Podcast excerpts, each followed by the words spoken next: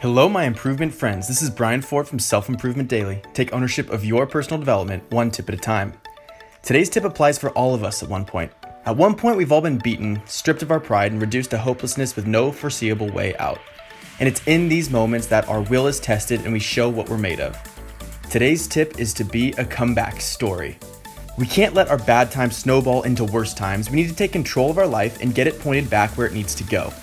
Demonstrating resilience in the face of adversity is a huge opportunity for personal growth because growth occurs at our limits. Harness that potential and take control. But I get it, the reason we get ourselves into these situations is because we're short on motivation and will. It's not easy to pull yourself out and reverse the tide, but it is possible, and here is how. One thing to do is to talk to others about it. Everyone has their own set of issues, and people are understanding of that. Getting everything out of your mind and shared with someone else lets you address everything that's going on while receiving usable feedback. Also, it's really helpful to make a plan. The nature of motivation is that it is intrinsic, and when you don't have it, you won't be able to take action. However, having a plan tells you what you need to do, and you can override your psychology, helping you to move forward. The reason I like phrasing it as be a comeback story is because this paints the negative situation in an opportunistic way. With that mentality, you'll be more likely to overcome the trough you find yourself in.